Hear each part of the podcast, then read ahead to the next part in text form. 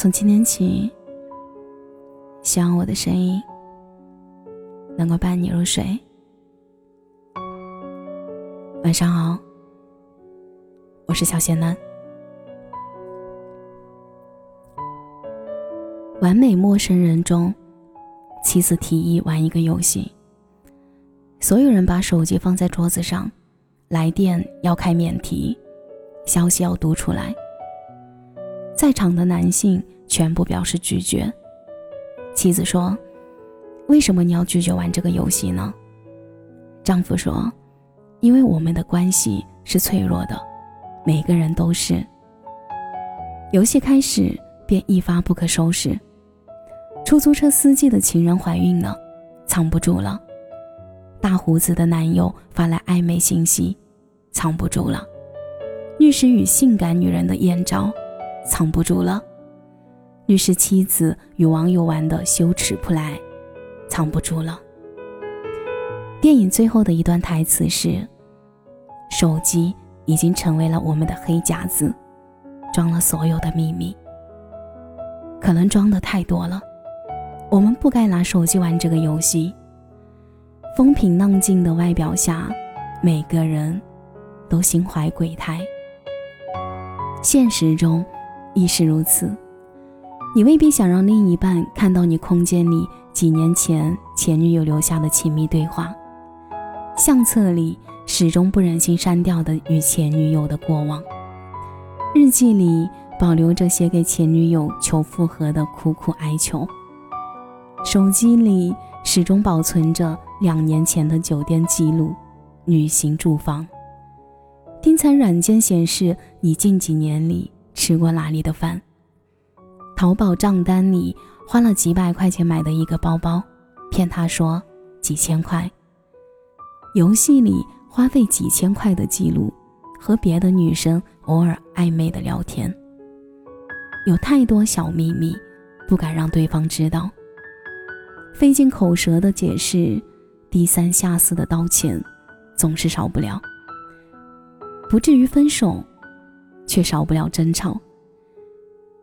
年少无知，下载过交友软件，很久以前的忘了删的聊天记录。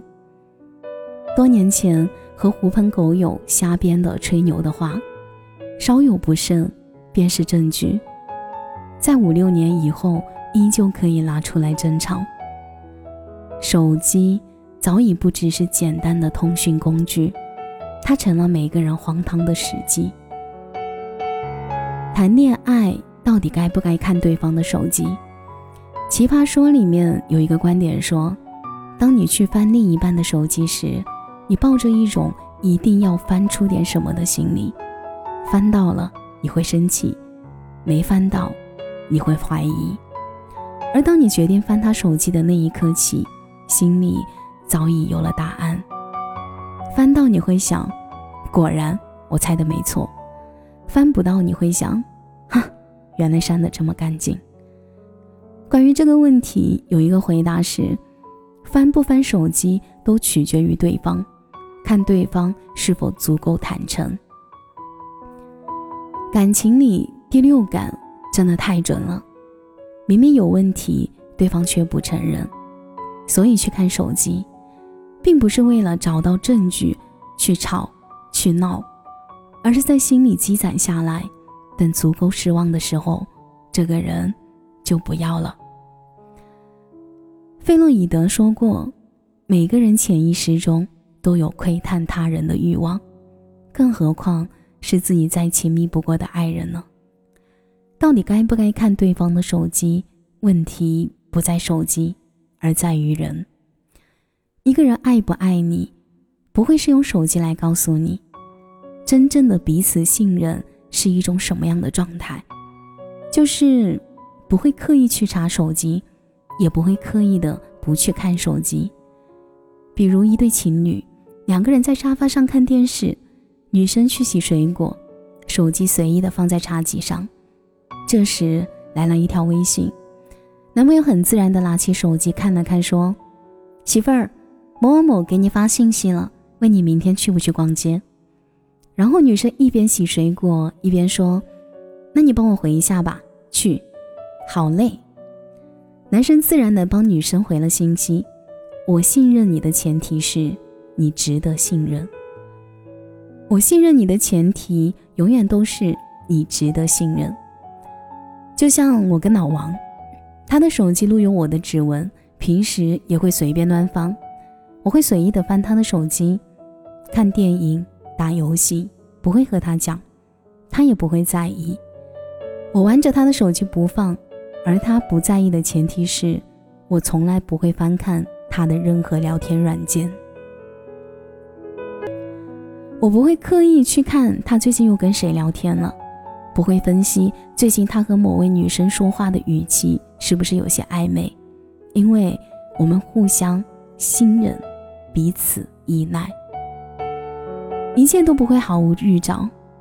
查他手机的那一刻起，其实。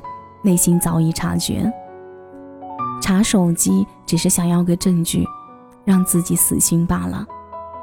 而那些装作一无所知的日子，不过是不肯面对罢了。或许是明知如此，却得过且过，不忍放手。如果你心里已经开始怀疑，又或者是早有答案，那也许手机可以是你看清他的最后一根稻草。可如果他很好，你们很好，就千万别做。给彼此足够的信任，不要疑神疑鬼，猜忌不断，时间久了会失了自我，开始变得患得患失，最后弄丢了一个真心爱你的人。最好的爱情的状态是，手机它不藏，录有你的指纹，随看随取，不必假装。你也不会偷偷翻看，疑神疑鬼，自我紧张，这样你才能笑着从对方的手机里走出来。